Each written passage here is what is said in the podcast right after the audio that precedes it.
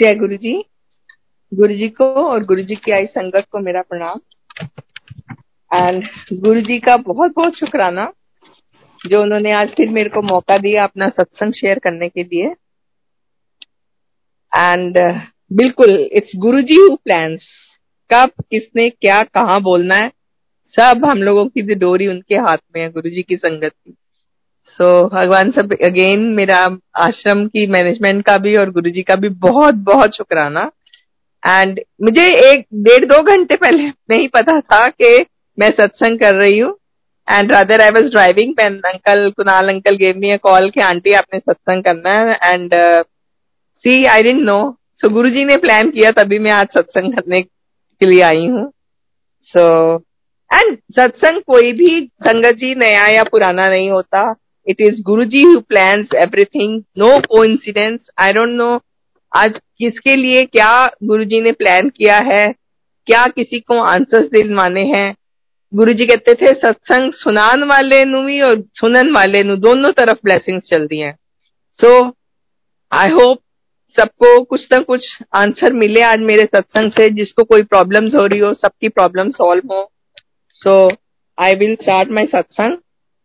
And सत्संग कोई भी नया या पुराना नहीं होता, कई संगत ने मेरा सुन रखा होगा सत्संग, but maybe this is ये रिप्लाई किसी और सत्संग संगत के लिए है जिसने मेरा सत्संग नहीं सुन सक सुन रखा। कई लोग हम लोग जाते हैं सत्संग करते हैं तो कहते हैं ये तो बोर हो गए सुन सुन के। तो मेरे अंकल को Guruji means whenever we used to go there कई बारी कॉन्टिन्यूअस कई वीक्स तक खड़ा करते थे कि नोएडा वाला बुलाते थे, we were staying in Noida के चल भाई दस अपना सत्संग सुना सुना तेरनल की होया। So my uncle would repeat the same thing every week. तो एक दिन उनको लगा ऑड, उन्होंने कहा कि ये गुरुजी मुझे रोज खड़ा कर देते हैं, मैं सेम स्टोरी रिपीट करता हूँ। तो मेरे अंकल ने छुपना शुरू कर दिया और वो पीछे जाके बैठने लगे। तो गुरुजी ने गुरुजी तो गुरुजी से तो थोड़ी कुछ छुपा था, गुरुजी दूर से देखते थे और यूं इशारा करते थे, बोलते बहुत कम थे एज वी नो। इशारा करते थे कि आजा तू पीछे झुके हुए हैं। So my uncle would come and then he would say कि गुरुजी ने क्या क्या कृपा करी उनके ऊपर। तो सिमिलरली हमें जब जब मौका मिलता है हम वो वही सुनाते हैं जो गुरुजी ने हमारे पे कृपा कर रखी है। एंड वी आर ऑल पूरी संगत, चाहे कोई नई है पुरानी है, गुरुजी के दरबार में कोई नई पुरानी संगत नहीं है। गुरुजी सब पे अपना प्यार इक्वली देते हैं, सबको प्यार एंड सबके ऊपर कृपा भी इक्वली करते हैं।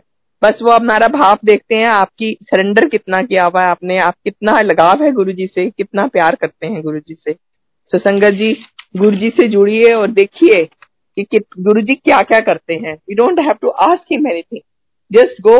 गुरुजी के दरबार में जाना है, माथा टेकना है, गुरुजी का लंगर प्रसाद खाना है और गुरुजी की भर भर के जो ब्लेसिंग्स है वो लेनी है। It's so easy and simple Guruji को फॉलो करने से। सो so, हो इस जन्म में हमें नहीं मालूम हम किस किस जन्म से गुरुजी के साथ जुड़े हुए हैं और कब कब से गुरुजी ने हमें ब्लेसिंग्स दे रखी है। आई डोंट नो, शायद हम पैदा भी नहीं हुए थे तब से कि कई जन्मों से गुरुजी जोड़ ने जोड़ रखा है हमें अपने साथ। एंड आई कैन से कि ठीक है नई पुरानी संगत कोई नहीं होती, but sometimes I feel blessed कि गुरुजी ने हमें दर्शन दिए और हम कितने बेवकूफ थे कि हमने उनको गुरु माना। हम भी काश नई संगत की तरह उनको भगवान मानते और उनके पैर पकड़ के बैठते, हम कभी छोड़ते ही ना गुरुजी को। गुरुजी वो भी गुरुजी की लीला होती थी, गुरुजी हम लोग को जोड़ा जोड़ते हैं अपने साथ, फिर अटैच करते हैं क्योंकि गुरुजी ने और लोगों को भी ब्लेसिंग्स देनी होती होंगी होती हैं इसीलिए शायद। सो so, इस जन्म में मैं हम कैसे जुड़े गुरुजी के पास, हर कोई कोई ना कोई प्रॉब्लम से ही जाता था मेनली गुरुजी के पास। जब गुरुजी आ, मतलब गुरुजी सब लोग ही इंट्रोड्यूस कराते थे पूछ के कि भाई तुम बीमार हो चलो हमारे गुरुजी हम मान ले जाते हैं। तो हर किसी को कोई ना कोई लेके गया गुरुजी के दर तक। और हमें मेरे अंकल को हार्ट अटैक आया था नाइंटी सेवन में and we were posted in Bareilly. My uncle was working with Bharat petroleum. So on request हमने मांगी ट्रांसफर के हमें दिल्ली ट्रांसफर कर दो। और आई अब तो मैं ये मानती हूँ कि नहीं हमने नहीं मांगी, वो गुरुजी ने हमें बुलाया यहाँ क्योंकि उन्होंने जोड़ना था हमें अपने साथ, हमें अपनी शरण में लेना था और हमें ब्लेस करना था। सो so, अब तो मैं तो ये मानती हूँ। सो so, हम दिल्ली आए ट्रांसफर होके तो मेरी आंटी है, कजन सिस्टर है आशा आंटी, उनके घर गुरुजी ने आना था। आंटी ने कहा कि हम साढ़े गुरुजी आ रहे हैं ते तुसी आओ ब्लेसिंग्स लैन, क्योंकि आंटी को पता था मेरे अंकल बीमार है। And at the age of from age of thirty five he was a chronic sugar patient also my uncle. So हम आंटी के घर गए। As we all know Guruji को तो कुछ बताने की जरूरत ही नहीं है। अंकल ने माथा टेका गुरुजी को और गुरुजी ने क्या कहा कि एक लोटा ते ओम लेके एम्पायर स्टेट आ गई। सो गुरुजी को पता था कि इनको प्रॉब्लम है और इनको बहुत एक्यूट प्रॉब्लम्स हैं कहीं, तो इनको मुझे ब्लेस करना है। गुरुजी के दरबार में जाओ, गुरुजी किसी को खाली हाथ बिना ब्लेसिंग्स के नहीं भेजते हैं। हम अनजान हैं, हम उनको सोचते हैं छोड़ देते हैं इधर उधर। गुरुजी कहने से कि जो मेरे को आ जाता एक बारी मैं नहीं छड़ता, तुसी ते होर कहीं लब लोगे, पर मैं ते तुसी मेरे दरबार जाए तो गुरुजी के हो गए। गुरुजी हमें अपना लेते हैं। एंड uh, हम वो सत्संग हुआ उस दिन। उसके बाद फिर अंकल ने हमने नेक्स्ट डे एक लोटा तांबे का और ओम गोल्ड का अरेंज किया। एंड uh, मेरे अंकल पहली बार खुद ही गए थे एम्पायर स्टेट। जैसे ही एम्पायर स्टेट घुसे, it was a beautiful place. वहां का ओरा ही अलग था। वहां के नियम कानून कुछ मालूम नहीं थे अंकल को। जैसे ही एंटर किया अंकल ने सोचा कि गुरुजी हैं, जैसे और गुरुओं के पास या महात्माओं के पास या पंडितों के पास जाते हैं, यहाँ भी जाऊंगा, लोटा ब्लेस करके देंगे और जो भी करना है उन्होंने जो मंगाया है, और लेके वापिस आ जाऊंगा। जैसे ही उठ के गुरुजी के पास जाने लगे लोटा लेके, गुरुजी ने इशारा किया नहीं बैठ जाओ, तो अंकल बैठ गए। जैसे हम जानते हैं सबसे पहले चाय प्रसाद आती है, चाय प्रसाद आई, फिर हलवा प्रसाद बटा, फिर उसके बाद लंगर हुआ, गुरबानी प्रसाद मिला। ये सब करके अंकल को लगा बहुत अच्छा लगा था। एंड उसके बाद लंगर के बाद फिर गुरुजी ने इशारा किया, अंकल को बुलाया, आज्ञा लेने से पहले उनका लोटा और ओम ब्लेस करके दिया।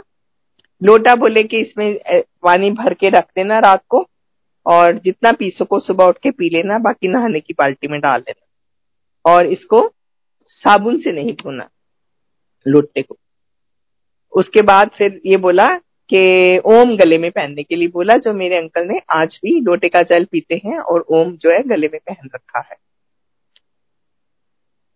उसके बाद अंकल ने कभी नहीं सोचा था, वो घर आ गए कि बहुत दूर है, उन्होंने नहीं सोचा था मैं दोबारा जाऊंगा, पर बुलाने वाले भी गुरुजी और डिटैच करने वाले भी वही।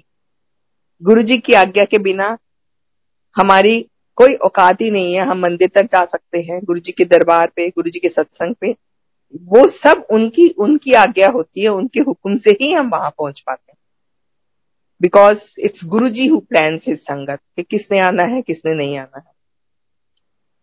अगले हफ्ते अपने आप विचार, गुरुजी हमेशा हर किसी को कहते थे अंधेरे आकर, तो अंकल के मन में ऐसा विचार उत्पन्न हुआ, नेक्स्ट वीकेंड आया जब, कि चलो मैं तुम सबको गुरुजी के पास लेके चलता हूँ, वहां बहुत अच्छा अच्छा दरबार है, बहुत अच्छा लगता है।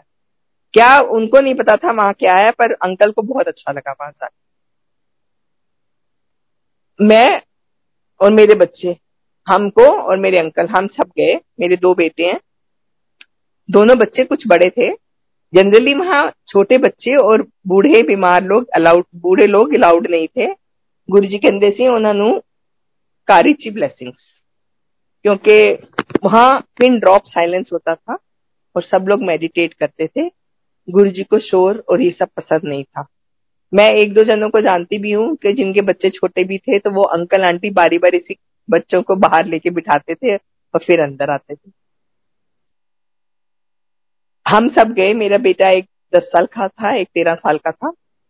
हम लोग गए, मेरे बच्चों को भी बहुत अच्छा लगा वहां का माहौल, क्या हो रहा था, क्या गुरुजी, कितना सुंदर भव्य दरबार था वो गुरुजी का, कि हमें we can't explain, it was beyond our expectation. एक वही दरबार था जहाँ कोई संगत जी चढ़ावा नहीं चढ़ता था। गुरुजी सिर्फ भर भर के ब्लेसिंग्स देते थे और भर भर के वो हमको इतना प्रसाद खिलाते थे कि वो भी उनकी लीला थी। वहां खा भी लेते थे हम, खाया भी जाता था। एंड सबसे पहले चाय प्रसाद आता था, फिर उसके बाद मिठाई कई बारी लोग जो आती आया करती थी वो गुरुजी बड़ी बड़ी परात में डाल के उसको मसल मसल के कई बारी दो तीन चीजें ऐसे इकट्ठी ज्वाइन करके लड्डू सा बनाकर ऐसे दे देते थे। एंड लाइन में लगे होते थे, कई बारी गुरुजी के हाथ में लड्डू होता था तो हम कहते थे नहीं हमें बर्फी खानी है। तो आप आप सोच जो आपने सोचा वो आपको कभी नहीं मिलेगा, वो गुरुजी को पता है कि आपको किस चीज की जरूरत है। तो अकॉर्डिंग टू ब्लेसिंग्स वो दिया करते थे। एक दिन मेरे अंकल को उन्होंने बहुत सारी मिठाई खिलाई, चार जलेबी प्रसाद दिए, उसके बाद फिर दो समोसे दिए बड़े बड़े, उसके बाद हलवा प्रसाद तो होता ही था जो वो एक हाथ से हमें देते थे और हम लोग दोनों हाथ से देते थे, और इतना घी तैर रहा होता था उसके अंदर कि हम लोग बाहर जाके मतलब ऐसे चोरा होता था ना घी में हलवा। तो वो खाया, फिर उसके बाद लंगर प्रसाद आया, वो भी खाया। एंड उस दिन हम दोनों एक दूसरे को देख रहे, मैं और मेरे अंकल, के आज तो शुगर की बैंड बज जाएगी, बहुत शुगर हो जाएगी, गुरुजी इतनी मीठा खिला रहे हैं। पर हमको ये नहीं मालूम था कि वो गुरुजी मीठा नहीं खिला रहे हैं, वो गुरुजी मेरे अंकल का शुगर का ट्रीटमेंट कर रहे थे। सो so, गुरुजी को पता था हमारी सोच के बारे में। जैसे ही हम आज्ञा लेके लेने के लिए गुरुजी के सामने झुके तो मेरे अंकल को बोले कल शुगर चेक करी तो अगले हफ्ते दस्सी पे जब आएगा नेक्स्ट टाइम। तो अंकल ने कहा जी गुरुजी, कह के हम लोग आज्ञा लेके घर चले गए। जब सुबह हमने शुगर चेक करी तो it was normal, hundred hundred थी शुगर बिल्कुल। And for a chronic sugar patient it was very good result. So Guruji ने उनकी शुगर ठीक करी मिठाई खिला के। So when you go to Guruji दरबार, अगर मिठाई मिलती है तो उसको उठा उठा के मैं देखती हूँ लोग उसको बांध बांध के अपने पर्स में डालते हैं, किस चीज में कि नहीं जी हमको शुगर है, बहुत मीठा हो गया। तो संगत जी ऐसा मत करिए, वो गुरुजी का अमृत प्रसाद है। गुरुजी आपको किसी तरीके से ट्रीट कर रहे हैं आपकी बीमारियों को, वो बिल्कुल खाइए। हाँ, अगर आपसे नहीं खाया जाता आप रिक्वेस्ट कर सकते हो, जूठा नहीं छोड़िए कि ये लंगर प्रसाद थोड़ा कम दे दीजिए और वो आपको सेवादार कम दे देंगे, लेकिन वही खाइए। क्योंकि गुरुजी का कहना था गुरुजी के दरबार में, चाहे वो अब सत्संग होता है या गुरुजी का मंदिर होता है, इतने खाओगे तो दवाइए, घर ले जाओगे तो मिठाइए। सो संगत जी try to eat it there. And उसके बाद फिर ऐसे ही सिलसिला चलता रहा। अब प्रसाद की बात हुई है तो मैं एक प्रसाद की इंस्टेंस सुनाती हूँ, एक दो जो गुरुजी के दरबार में हमने देखे। गुरुजी उठ उठ उठ के कई बारी खुद भी उ, उन दिनों मेरे ख्याल में पच्चीस तीस दो तीन ऐसे लाइंस होती थी जो खाती थी, इससे ज्यादा संगत नहीं होती थी जब हम गए। तो कभी पचास हो, कोई फंक्शन हो गया तो सौ डेढ़ सौ दो सौ। इस फंक्शन मीन्स गुरुजी का बर्थडे, मीन्स मैं तो तब की बात बोल रही हूँ जब बड़ा मंदिर अभी नहीं हुआ था बना। तो गुरुजी वहाँ एम्पायर स्टेट में ही मैंने एक दो बारी गुरुजी का बर्थडे और ये सब सेलिब्रेट हुआ तो वो देखा। तो एक आंटी को उठ के गुरुजी ने तीन रोटी प्रसाद दे दी। तो आंटी पहले हलवा प्रसाद खा चुकी थी, मिठाई भी खाई होगी, आंटी को बिल्कुल आंटी से खाई नहीं गई तीन रोटियां। तो आंटी ने दो रोटी प्रसाद खा ली, एक रोटी रोल करके उन्होंने अपने पर्स में डाल ली और वो घर चली।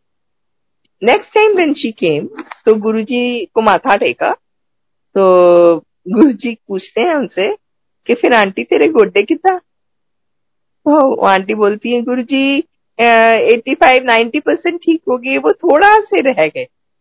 तो गुरुजी कहते हैं रोटी फोल्ड करके पर्स से चला जाएंगी तो गोड्डे कितने ठीक होंगे।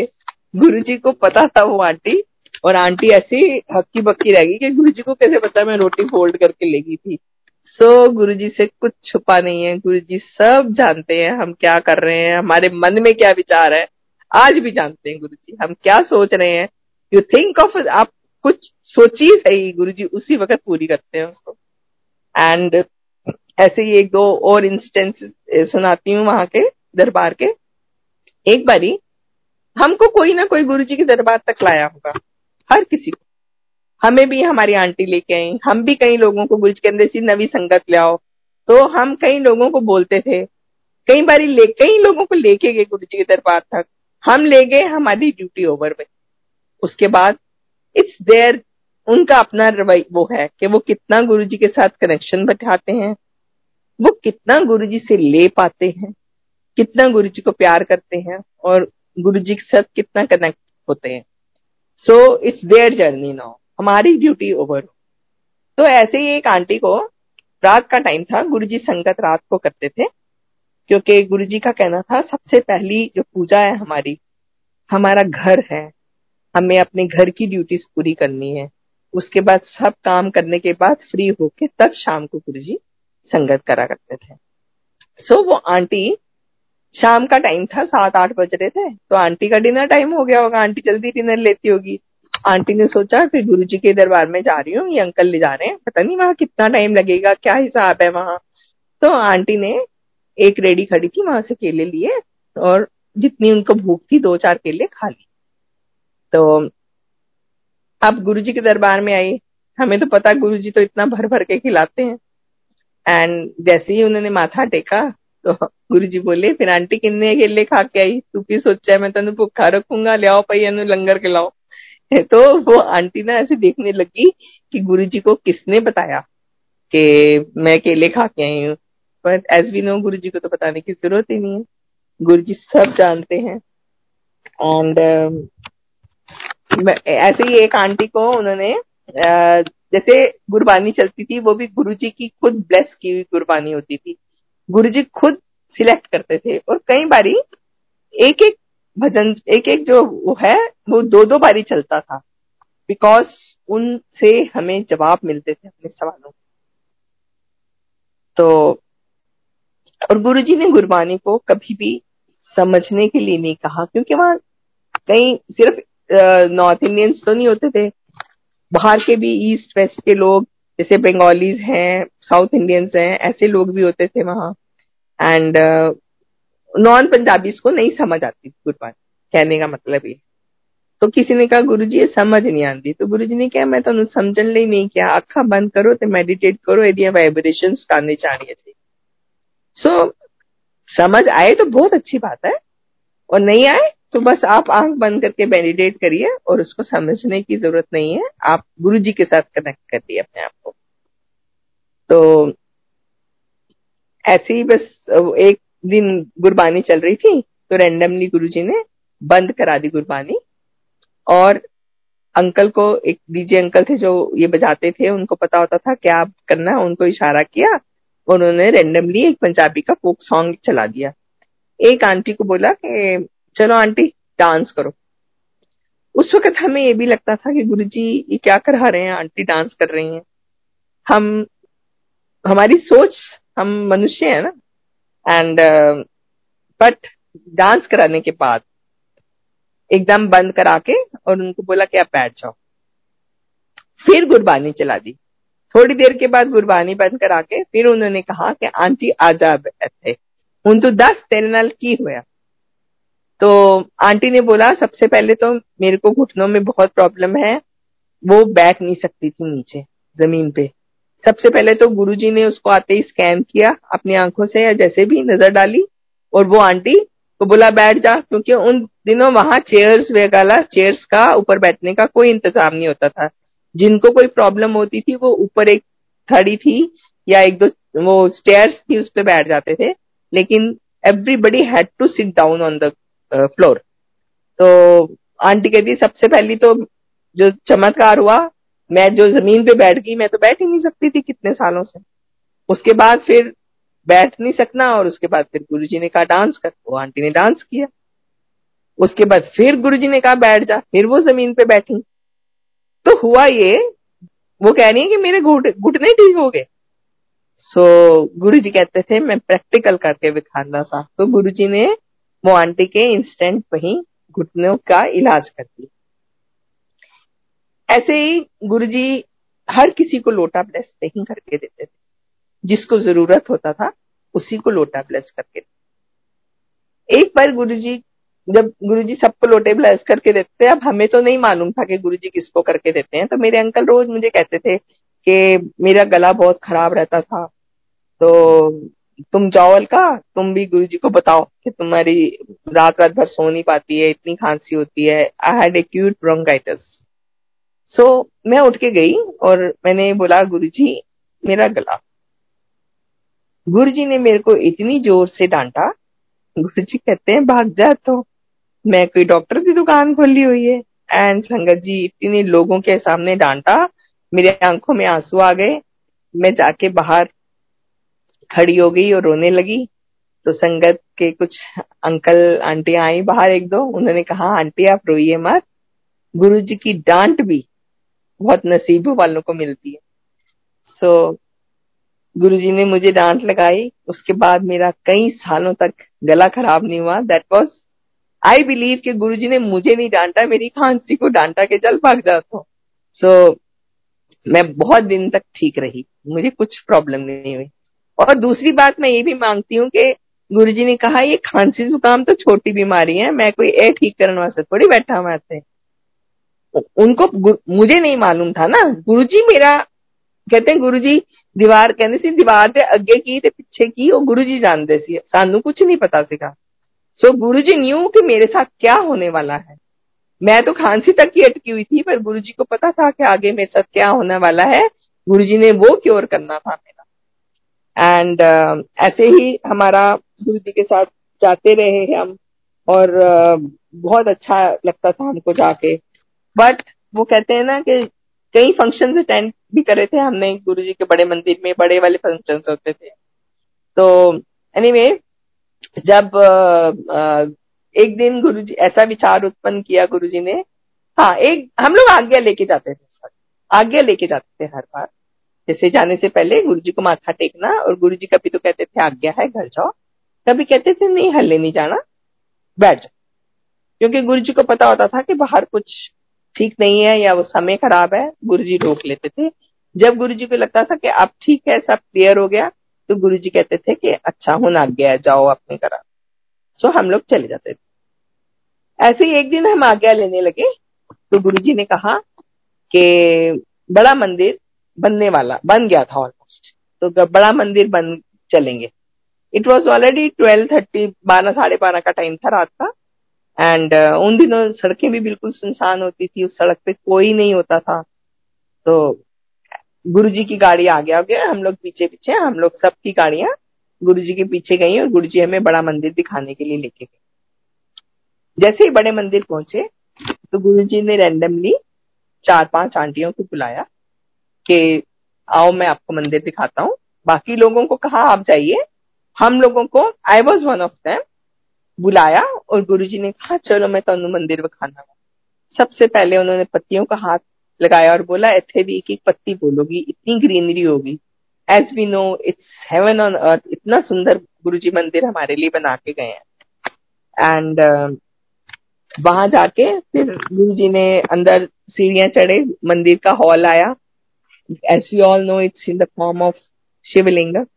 एंड uh, अंदर खड़े होके गुरुजी ने बोलिया इत्थे मैं बारह ज्योतिर्लिंगा दा सार पाया, इत्थों इहदे अग्गों जो अग्गों भी कोई लंघ जाएगा ओनू भी ब्लेसिंग्स, और इधर आने के बाद कहीं और जाने की जरूरत नहीं है। It's most powerful temple. तो उसके बाद फिर आगे लेके गए, वो रूम जो है उनके लेफ्ट साइड पे जहाँ उनके चोले स्प्रेड हैं और बेड्स हैं, कहा कि इत्थे मैं कैंसर का इलाज करूंगा, एक पासे अंकलां नू पाऊंगा एक पासे आंटियां नू पाऊंगा। ओके okay, हमने कहा भाई ठीक है, गुरुजी ने बहुत सुंदर मंदिर बनाया, इस ये बहुत पावरफुल है। एंड uh, यहाँ गुरुजी कैंसर का इलाज करेंगे। बैकयार्ड दिखाया, उसके बाद गुरुजी ने आज्ञा दी और हम सब अपने अपने घर आए। सो so, हमने उसको सीरियसली नहीं लिया, और ना हमने सोचा कि गुरुजी ने ये क्यों बोला। बात वहीं खत्म हो गई। उसके बाद दो हज़ार तीन में एक ऐसा विचार उत्पन्न हुआ कि नहीं गुरुजी का मंदिर बहुत दूर पड़ता है, हम मंदिर नहीं जाएंगे। लेकिन we continued praying him from home. Guruji के दिए हुए स्वरूप थे, गुरुजी ने हमें तो कई स्वरूप दिए थे। मेरे बच्चों ने छोटे छोटे से लैमिनेटेड स्वरूप थे जो गले में काले धागे में पहन रखे थे, और गुरुजी ने एक दो दो चार पांच फोटोज वो स्वरूप दिए थे जिसके ऊपर लिखा था, किसी के ऊपर गुरुजी लिखा हुआ है सिल्वर पेन से, किसी के ऊपर ब्लेसिंग्स लिखा हुआ है ऑलवेज। तो वो भी थी हमारे घर में, वो सब लगी हुई थी मंदिर में। गुरुजी को जोत जलाते थे, फोटो थी, सब कुछ था। लेकिन हमें आज्ञा नहीं थी गुरुजी के मंदिर जाने की, वो गुरुजी ने हमें डिटैच कर दिया। उसके बाद दो हज़ार चार में मेरे अंकल की ट्रांसफर हो गई and we went to Kerala. दो हज़ार सात में पता चला कि गुरुजी ने चोला छोड़ दिया, बुलावा नहीं था तब भी, हमने इग्नोर किया, sorry Guruji, and we didn't come to Guruji's बड़ा मंदिर। उसके बाद दो हज़ार हमें बोल दिया गया था वहां जाके कि आपकी यहाँ से ट्रांसफर, आप once you have come to southern zone, मेरे अंकल साउथ चले गए, तो आप आप यहीं से रिटायर होंगे, आपकी दोबारा नॉर्थ में ट्रांसफर नहीं होंगी। पर वो गुरुजी है ना, प्लानिंग तो उनकी चलती है। दो हज़ार नौ में हमारी ट्रांसफर होती है, we come back to Delhi, Noida again, but now this time we decide कि will stay in our own house in Gurgaon. As we all know, Gurgaon Guruji का ब्लेस किया हुआ है, गुरुजी ने ब्लेस करा एंड सबको कहते थे गुड़गांव रोड। हमने सोचा कि हम अपने घर शिफ्ट करते हैं। हम अपने घर दो हज़ार नौ में यहाँ शिफ्ट हुए गुड़गांव में। दो हज़ार दस में गुरुजी, एक मीना आंटी है, उनको भेजते हैं मेरे घर। She comes and introduces Guruji to me and says कि एक गुरुजी है, उनका भाटी माइंस के पास उधर मंदिर है, बड़ा मंदिर कहते हैं उसको। एंड हम तो गुरुजी के दरबार में जाते थे, गुरुजी को मिले हुए, और हम हंस पड़ी, में स्माइल दिया। सो so, गुरुजी के as we all have a small, सबके घर में छोटा मंदिर होगा, हमारे घर में भी है, हम जो चलाते थे गुरुजी के आगे। मैं वो गुरुजी की का स्वरूप उठा के ले आई और मैंने उनको दिखाया। मैंने कहा कि आप इन गुरुजी के बारे में बात कर रहे हैं। She says, how do you know him, from where did you get this photograph. तो हम दोनों के बीच में गुरुजी की बातें शुरू हो गई, सत्संग शुरू हुआ, मैंने बहुत सारी बातें बताई। एक दिन मुझे अब याद आ रहा है कि मैं हम लोग सब दरबार में बैठे थे, तो गुरुजी ने गुरुजी की लाइक स्वरूप दीवारों पे टंगे हुए थे, तो एक में से अमृत आया, तो गुरुजी ने मेरे अंकल को उठाया और वो इशारा करके बुलाया और बोले, जा अमृत ले ले। तो हमें समझ नहीं आया, हमें नहीं पता था ये अमृत क्या होता है। तो अंकल उठे, अंकल ने जाके वो ऐसे फील किया, इट वाज एक तरह का मॉइस्चर सा था उस फोटो के ऊपर, लेकिन उसमें इतनी फ्रेगनेंस थी, इतनी फ्रेगनेंस थी कि मैं बयान नहीं कर सकती।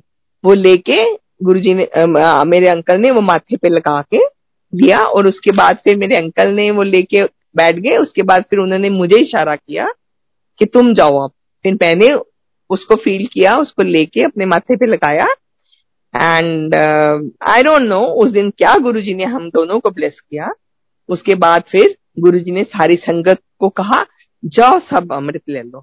फिर उसके बाद मुझे अब ये इंस्टेंस याद आ गया बात करते करते। तो वो कहते हैं ना कि गुरुजी बुलवाते हैं, आई डोंट नो गुरुजी ने आज ही बुलवाना था। तो सारी संगत ने जाके वो अमृत लिया फोटो से, गुरुजी के स्वरूप से। सो so, ये भी मैंने अमृत भी गुरुजी ने हमें दिखाया।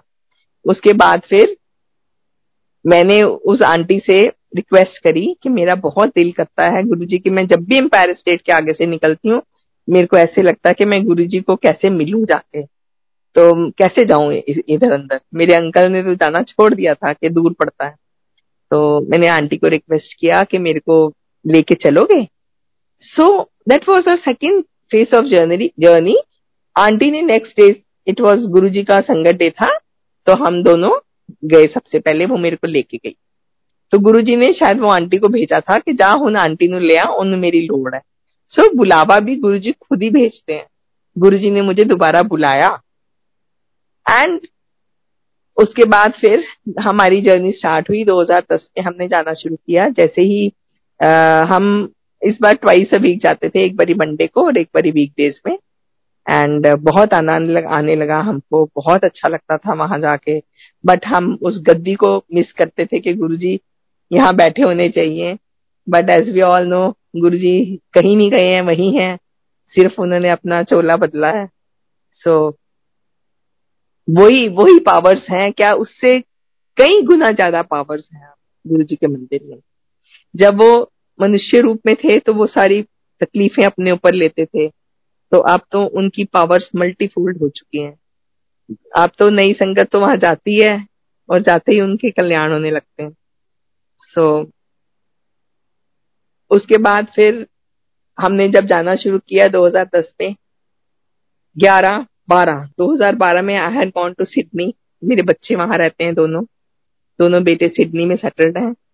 तो वहां मेरे को सितंबर एंड में हमको वापस आना था, तो एक हफ्ता पहले एक लोअर एब्डोमेन में पेन उठी एंड वी थॉट कि हम इंडिया जाएंगे तो चेकअप कराते हैं, अभी तो नेक्स्ट वीक जाना ही है।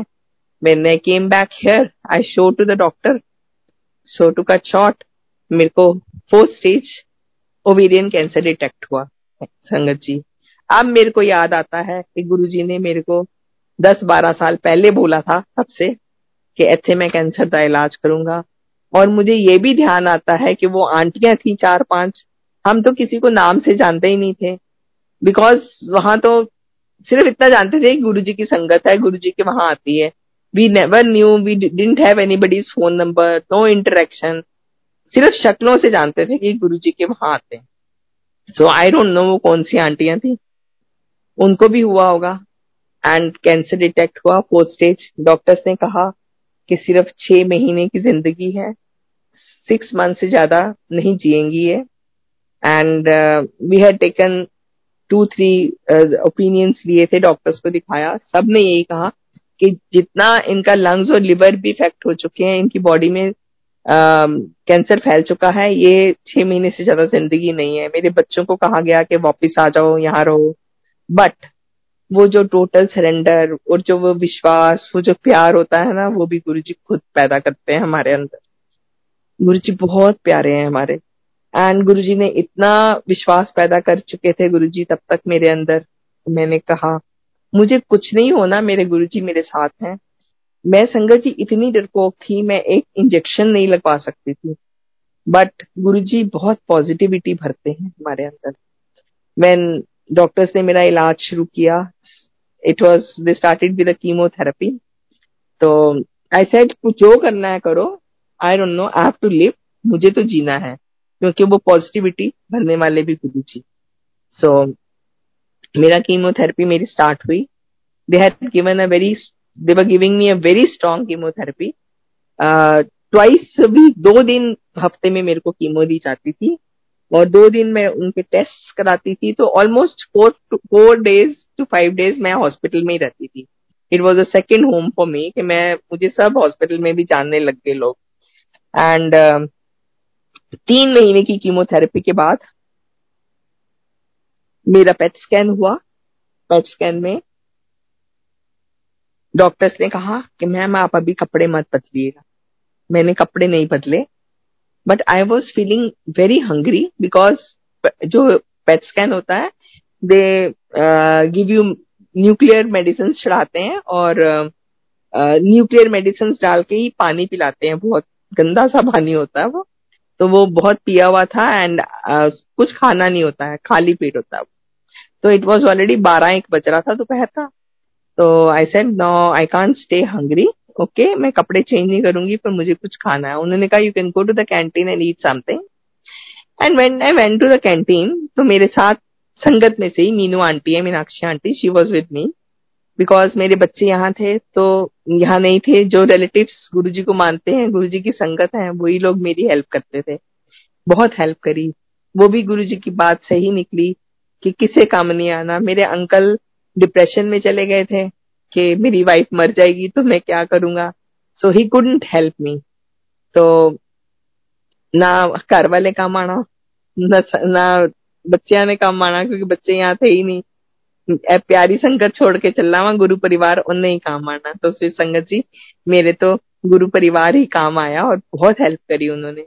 इतनी प्यारी प्यारी संगत छोड़ के गए हैं ना, ये भाई बहन यही है हमारे।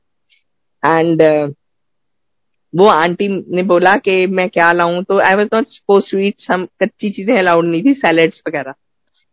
एंड मैं लेकिन मैं मंदिर जाके हर कीमोथेरेपी के बाद जाती थी और वहां कहती थी गुरुजी असली कीमो ऐसे कराना आई हूँ। और मैं गुरुजी का लंगर प्रसाद में जो जो चीजें मना भी थी वो भी खाती थी बड़े जुडिशियसली और कहती थी गुरुजी ए मेरी कीमोथेरेपी है। एंड वो तीन महीने की कीमोथेरेपी के बाद, हाँ मैं आ, मेरे जो रिजल्ट थे वो मैं अभी बताती हूँ। जब मैं कैंटीन गई खाने के लिए तो इट वाज लंच टाइम, कहीं से एक समोसे की ट्रे आती है एंड वो कैंटीन वाले भी हैरान हो जाते हैं कि ये तो लंच टाइम है, इसमें इस टाइम पे समोसे का क्या मतलब है, ये कहाँ से आ गई है। तो वो मीनू आंटी जो है, वो मीनाक्षी आंटी समोसा और चाय मेरे लिए ले आती है। वो मंडे का दिन था, हम दोनों हंसे कि देखो गुरुजी ने मंडे के दिन मंडे को चाय प्रसाद और समोसा प्रसाद यहाँ भी भेज दिया, क्योंकि हमारे जहन में अब यही चीजें चलती हैं। We don't want to go out for outing, outings हमारी सत्संग है। कुछ भी खाते हैं तो वो हमें प्रसाद का रूप नजर आता है, और कुछ भी है हमें अपने रिलेटिव्स, अपने भाई बहन सब संगत में ही दिखते हैं। सो so, एक ना गुरुजी ने हमारी व्यूज ही बदल दी है पूरी। एंड वो आई है और हम खा के हम दोबारा गए और जाके मैंने दोबारा टेस्ट किया। Another team of doctors came and they were discussing. हम लोग डर गए, हमने पूछा डॉक्टर साहब अंदर जाके क्या हुआ डॉक्टर साहब, क्यों इतने सीरियस हो। Doctors were shock to see my reports. They said कि जो तीन महीने पहले हमने बोला कि आप छह महीने जिएंगी, आपकी पूरी बॉडी में कैंसर फैल चुका है। एक भी कैंसर का सेल, एक भी मेलिग्नेंट उनको दिखा नहीं मेरी रिपोर्ट्स में से। ये कौन कर सकता है, गुरुजी हैं तो कुछ भी पॉसिबल है, सिर्फ हमारे प्यारे गुरुजी कर सकते हैं। गुरुजी ने तीन महीने की कीमोथेरेपी के बाद मेरा पूरी कैंसर गायब कर दिया। सो उसके बाद लेकिन उन्होंने मुझे समझाया डॉक्टर्स ने कि हर एक डिजीज का कोर्स होता है। So we also have a course. So एक महीने के बाद उन्होंने मेरी बहुत बड़ी सर्जरी करी, जिसमें उन्होंने मेरी ovaries, uterus and large intestines की फैटी लेयर्स निकाली। और उसके बाद सर्जरी के बाद फिर तीन महीने और कीमोथेरेपी दी। It was twenty thirteen July जो मेरी लास्ट कीमोथेरेपी हुई। उसके बाद मेरे पेट स्कैन्स होते रहे, पहले क्वार्टरली, फिर सिक्स मंथली, फिर ईयरली, फिर वन एंड हाफ ईयर्स में एक बार, and all were clear. Last PET scan मेरा हुआ था दो हज़ार अठारह जनवरी में। एंड डॉक्टर्स ने अब उसके बाद मेरे को कह दिया कि you are as good as a normal person and you need not go to an oncologist. If you have any problem you go to a general practitioner. So Guruji का लाख लाख शुक्राना, गुरुजी ने मेरे को कैंसर से मुक्त कराया।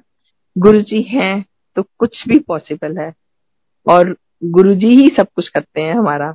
हमारी सारी बागडोर उनके हाथ में है। एंड गुरुजी को दे के देखिए, अपनी पूरी पूरी बागडोर उनके हाथ में दे दीजिए, आपको सोचने की जरूरत नहीं है।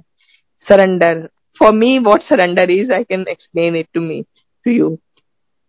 हमने एक गिफ्ट किसी को दी, हमने अपनी जिंदगी, अपनी बागडोर गुरुजी के हाथ दे दी, सरेंडर कर दिया। उसके बाद हमारा तो कुछ रहा नहीं, अब तो हम गुरुजी के हो गए ना, तो गुरुजी अपने आप करेंगे हमारे लिए, जो करना है गुरुजी करेंगे। सो so, गुरुजी का बहुत शुक्राना, गुरुजी ने मेरे को न्यू लाइफ दी। मैं आ, थोड़ा टाइम मुझे लग रहा भी है, मैं अंकल की अंकल का सत्संग थोड़ा शेयर कर सकती हूँ। सो so, अंकल बीमार थे मेरे, इसलिए हम गए थे गुरुजी के पास। अंकल को फर्स्ट अटैक आया था, हार्ट अटैक, दो हज़ार नाइनटीन नाइंटी सेवन। उसके बाद बहुत देर तक उनकी दो हज़ार नाइंटी सेवन दो हज़ार सिक्स तक वो ठीक रहे बिल्कुल। उनकी फर्स्ट एंजियोप्लास्टी हुई दो हज़ार छह में, उसके बाद सेकंड एंजियोप्लास्टी हुई दो हज़ार सोलह में। ठीक है, गुरुजी उनको चलाते रहे, गुरुजी जैसे भी उनको ठीक रखा अंकल को। और एंजियोप्लास्टीज के बाद फिर वो भी बंद हो गई आर्टरीज, फिर उनकी बैलूनिंग हुई, बैलूनिंग भी नहीं चली। दो हज़ार सत्रह में अंकल की ओपन हार्ट सर्जरी हुई। उसके बाद अब उनका हार्ट जो है पच्चीस परसेंट काम करता है। ब्रेन में भी क्लॉट्स आ चुके हैं, पैरालिटिक अटैक्स भी आ चुके हैं, लेकिन गुरुजी हैं तो कुछ भी पॉसिबल। मैंने बोला ना, तो गुरुजी हमेशा उनको ले जाते हैं, यहाँ से ब्रेन का अटैक आता है, पैरालिटिक अटैक आता है, हॉस्पिटल तक पहुंचते हैं और उनकी क्लॉट निकल जाता है और डॉक्टर्स कहते हैं वो ठीक है। सो so, गुरुजी कुछ भी कर सकते हैं। उसके बाद फिर दो हज़ार अब अंकल को ना वाटर रिटेंशन हो जाती है, क्योंकि उनका हार्ट पंप नहीं करता, तो उनका पानी सारा हार्ट का लंग्स में भर जाता है। जब लंग्स में भर जाता है तो उनको ब्रेथलेसनेस होती है, ऐसी ब्रेथलेसनेस होती है जैसी हमने कोविड में देखी है, लोग सांस नहीं ले पाते हैं। And then I have to take him to the hospital. And Guruji ने इतना स्ट्रांग बना दिया है कि मैं इवन आधी रात को आई एम अलोन, मैं उनको अकेले गाड़ी में डलवा डाल के पूछ लेती हूँ एम्बुलेंस बुलाऊं के कैसे, और ले जाती हूँ और हॉस्पिटल में जाके उनको फर्स्ट एड जो भी देना होता है दिलवा देती हूँ। एंड उसके बाद ये चलता रहा सिलसिला, ये हर दो तीन महीने बाद होता था संगत जी, हर दो तीन महीने बाद। और मैं हॉस्पिटल ले जा ले जाके बहुत थक चुकी अकेली। उसके बाद अब कोविड में क्या हुआ, it was twenty twenty March twenty it was eighteenth March two thousand twenty. तो मेरे अंकल को यही कंडीशन हुई, ब्रेथलेसनेस होने लगी। सो आई टोल्ड हिम कि shall I call for an ambulance, तबीयत ठीक नहीं है। तो उन्होंने बोला एम्बुलेंस बुलाने तक तो मैं चला जाऊंगा, मैं नहीं बचूंगा, क्योंकि जब तक एम्बुलेंस आएगी मेरे को लेके जाएगी बहुत लेट हो जाएगा। सो so, हमारे घर के सामने एक स्कूल है, मैंने वहां से गार्ड्स होते हैं बैठे हुए, उनका स्टाफ होता है, उनको बुलाया और अंकल को पकड़ पकड़ के उन्होंने मेरी गाड़ी में डाला and I took him to the hospital. अब हॉस्पिटल लेके गई तो डॉक्टर्स ने तो बोला कि बस थोड़ा सा टाइम है, ही विल नॉट, मतलब बहुत सीरियस है कंडीशन उनके। उनको वेंटिलेटर पे डाला, उनके मुंह में इतनी बड़ी बड़ी पाइप्स डाली, हाथ पैर बांध दिया। It was a very horrifying scene, बहुत डरावना सा भयंकर सा लग रहा था कि पता नहीं क्या होगा। उन दिनों वो फ्लाइट्स भी बंद हो चुकी थी बाहर से आने वाली। तो आई सेड कि मैं अकेली हूँ, मैं कैसे मैनेज करूंगी ये सब, बच्चे भी नहीं आ पाएंगे मेरे। तो ऐसी कंडीशन हो गई थी। अब वेंटिलेटर पे थे, आई वॉज नॉट, आईसीयू में थे, कोविड भी शुरू हो चुका था and I was not allowed to go inside. मैं बाहर से जाती थी, दो तीन दिन उनको देख के आ जाती थी, बस पंद्रह मिनट टाइम मिलता था कि बाहर शीशे से देख लो, मैं देख के और उनको आ जाती थी। एक दिन दो दिन बस, सिर्फ मैंने, गुरुजी कहते हैं ना कि मेरे स्वरूप नल गाल करो, मैं जवाब देना, गुरुजी देते हैं, बिल्कुल सुनते हैं हमारी और जवाब देते हैं। गुरुजी ने, मैंने गुरुजी को कहा सिर्फ इतना कि गुरुजी मैं कल लिया दसो उन किस तरह करांगी। तो एक दिन गई, दो दिन गई, तीन दिन गई, संग, संगत जी चौथे दिन जब मैं वहां गई तो मेरे अंकल वेंटिलेटर उतरा हुआ था सारा, मुंह हाथ से सब बाहर निकाली हुई थी पाइप्स, और वो चाय पी रहे थे। और डॉक्टर्स ने मेरे को बोला कि इनको हम जल्दी, एक और वार्ड होता है एच डी यू, उसमें शिफ्ट करेंगे और फिर कुछ देर वहां एग्जामिन करके then will shift him to the room. उन्होंने रूम में शिफ्ट किया, फिर उनको शाम तक शिफ्ट कर दिया रूम में। उसके बाद वो दो तीन दिन उनको एग्जामिन किया और फिर छुट्टी देके घर आ गए। हम अठारह को गए थे, चौबीस मार्च को वापस आ गए। और वी नो चौबीस मार्च, चौबीस पच्चीस मार्च से शायद लॉकडाउन भी लग गया था। सो so, उसके बाद उनतीस मार्च को again my uncle had a very severe paralytic attack. एक हफ्ते में आप सुनिए समझिए दो अटैक आए। उसके बाद आई कुडंट टेक हिम, अपने आप तो नहीं ले जा सकी क्योंकि पैरालिटिक अटैक आता है तो हाथ पैर अकड़ जाते हैं। So I had to call for an ambulance और मैं उनको एम्बुलेंस में डल डाल के लेके गई। जब हॉस्पिटल लेके गए तो इतना कह के गई थी कि गुरुजी मैं तुम दसिया कि मैं कल्ली हाँ, फिर है कि कर दे पे हो। इतना कहने की बात थी। वहां हॉस्पिटल पहुंचते पहुंचते अंकल के हाथ पैर ठीक हो गए और उनका कहीं ब्रेन में क्लॉट आया होगा और डॉक्टर्स ने कहा वो स्लिप करके निकल गए। एंड एक दिन रख के फिर डॉक्टर्स ने कहा कि बेड्स खाली करने हैं, कोरोना कोरोना के लिए बेड्स चाहिए, तो आप इनको छुट्टी देके घर ले जाओ। बट नाउ एक हफ्ते में जिसको दो अटैक्स आ जाएं, मैं मैंने डॉक्टर से पूछा कि व्हाट इफ थर्ड कम्स। उन्होंने बोला he will not exist. So I told him के टोल्ड देम के अगर ये कंडीशन है तो मैं इनको घर लेके नहीं जाऊंगी। आई डोंट केयर कोरोना है या बेड्स खाली है या नहीं है, you have to do something for him. तो फिर उन्होंने प्लान किया कि इनको एक पेसमेकर लगाते हैं। तो अब पेसमेकर लगाया और उसके बाद गुरुजी ने फिर उनको ठीक कर दिया और वो घर आ गए। लगा एक कम से कम एक वन ईयर लगा उनको थोड़ा नॉर्मल होने पे। आप कम से कम अपने घर के अंदर चलते फिरते हैं और अपना काम खुद करते हैं।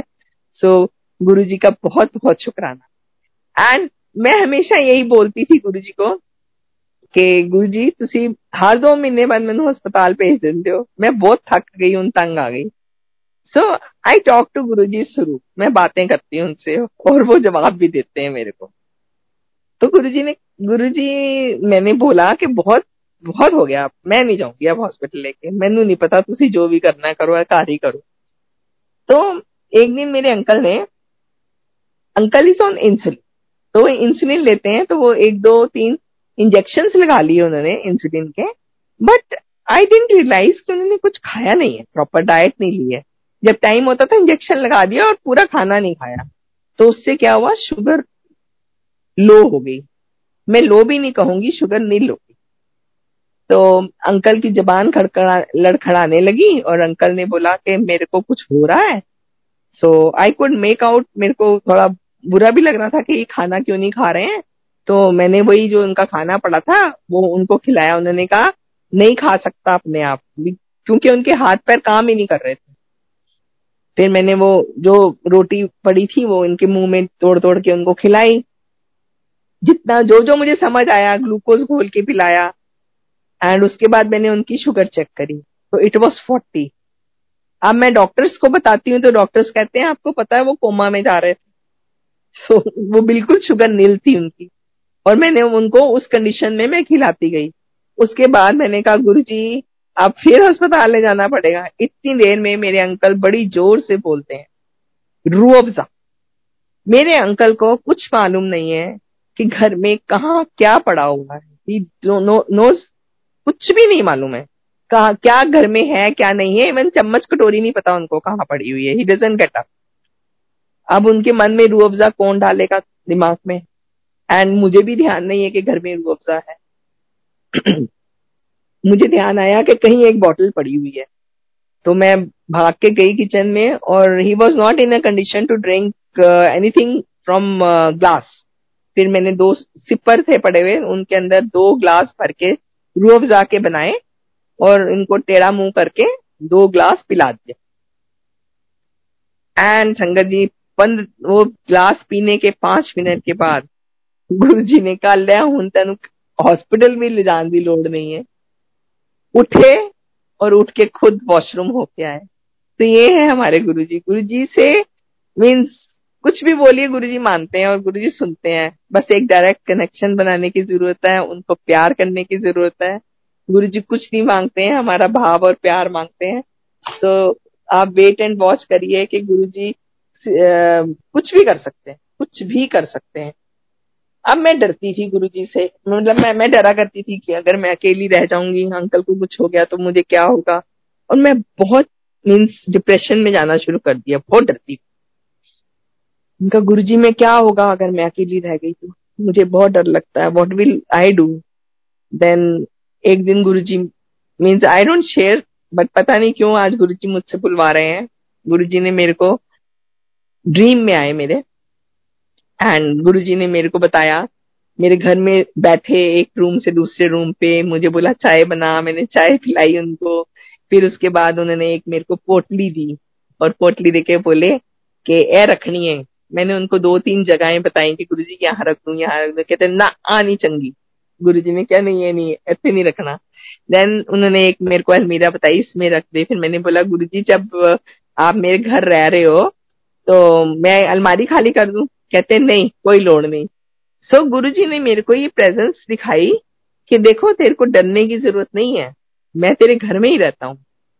और अब तो मैं कहती हूँ गुरुजी जब घर में रहते हैं, गुरुजी हमारे साथ हैं, तो हमें डरने की क्या जरूरत है। गुरुजी ने वो डर वाला भाव भी निकाल दिया मन में से। तो गुरुजी हैं तो सब कुछ पॉसिबल है। गुरुजी बहुत बहुत प्यार करते हैं हम लोगों को, सबको प्यार करते हैं, पूरी संगत को, और आज भी पूरी संगत का पूरा ध्यान रखते हैं, पूरा ध्यान रखते हैं। सो so, संगत जी गुरुजी के साथ जुड़ के रहिए, वहमों से बाहर निकलिए, वहमों में बिल्कुल मत पड़िए। गुरुजी ने हमारे लिए ये इतना सिंपल सिंप्लीफाई कर दिया है, you don't have to listen to anybody. अगर आपको किसी की बात इवन मंदिर में भी अच्छी नहीं लगती है, नो गुरुजी ने तभी तो कहा कि डायरेक्ट कनेक्शन बनाओ ना गुरुजी के लिए। हम किसी के लिए नहीं जाते हैं कहीं भी, हम सिर्फ गुरुजी को मिलने जाते हैं। हम सत्संग में जाते हैं तो गुरुजी के लिए जाते हैं, हम मंदिर जाते हैं तो गुरुजी के लिए जाते हैं। कोई आपको कुछ भी कहे, किसी की बात सुनने की जरूरत नहीं है। आई हैव सीन पीपल, लोग इतनी इतनी बातें आजकल फैला रहे हैं। कोई कहता है कि ये करो तो ऐसा होगा, इतने सोमवार जाओ तो हमने ये सूखा हुआ है। नो, आप एक बार ही गुरुजी के दर पे चले जाओ, माथा टेक लो, आपको सब कुछ देते हैं गुरुजी, सब कुछ आपकी सुनते हैं, आपको ये सब करने की जरूरत नहीं है। तभी गुरुजी ने कहा है डायरेक्ट कनेक्शन, गुरुजी से डायरेक्ट बात करिए, डोंट लिसन टू पीपल, लोग कुछ भी बोले आपको, और अगर आपको कोई ब्लेसिंग्स मिलती हैं तो वो आपके लिए हैं, उनको ज्यादा इधर उधर प्रोपोगेट नहीं करना चाहिए हमको। तो गुरुजी से जुड़ के रहिए, गुरुजी को मानिए, गुरुजी से मांगिए नहीं, गुरुजी सिर्फ भाव मांगते हैं, प्यार मांगते हैं। He gives us unconditional love and he wants unconditional love too. तो so, हमें उनसे बहुत जुड़ के रहना चाहिए, प्यार करना चाहिए। बस आज तक आज के लिए मुझे लगता है मुझे अपनी वाणी को विराम देना चाहिए, आज गुरुजी ने इतना ही बुलवाना है। सो so, शुक्राना गुरुजी मुझे सत्संग शेयर कराने के लिए, बहुत बहुत शुक्राना। एंड संगत जी बहुत बहुत शुक्राना जो आपने मेरे को सुना, हमारे मेरा सत्संग सुना। आई होप कई लोगों को जवाब मिला होगा। जय गुरुजी, शुक्राना गुरुजी।